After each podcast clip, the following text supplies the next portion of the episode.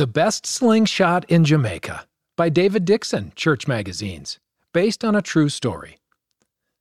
Donovan aimed his slingshot at the empty soup can on the stump. He stretched back the slingshot's rubber tubing. What are you doing? his little sister Dana asked. Watch this, he said. Thwack! The rubber snapped back into place as Donovan let go, sending the small rock flying.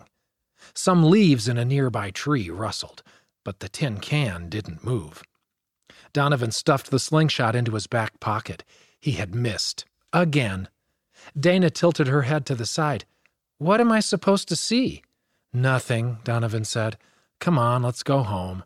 They started heading back to the house. Donovan kicked a stick out of his way. No matter how hard he tried, he couldn't seem to use Dad's slingshot right. And he loved that thing.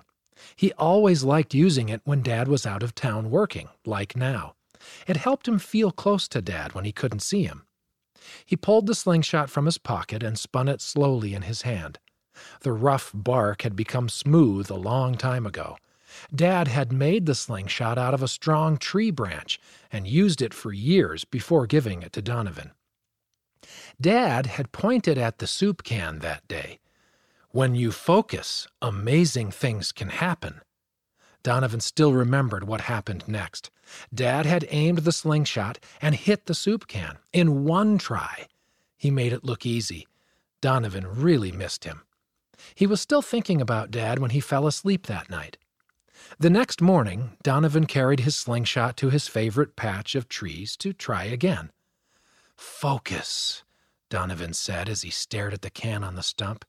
He placed another small stone in the slingshot and pulled back.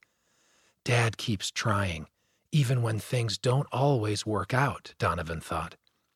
Donovan tried to stop thinking about all the times he had missed before. He closed one eye, the way Dad taught him. He really focused. Donovan didn't look at anything else but the red soup can.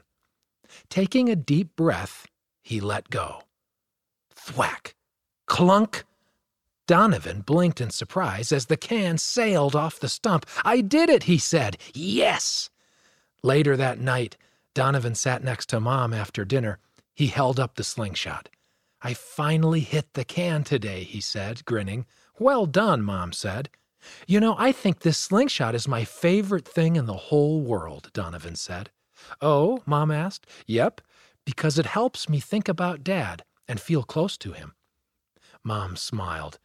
I think he'll be happy to know you feel that way. And guess what? Dad will be home in only three days. You can show him your new skills. Donovan could hardly wait. That gives me an idea, he said. He ran to find Dana.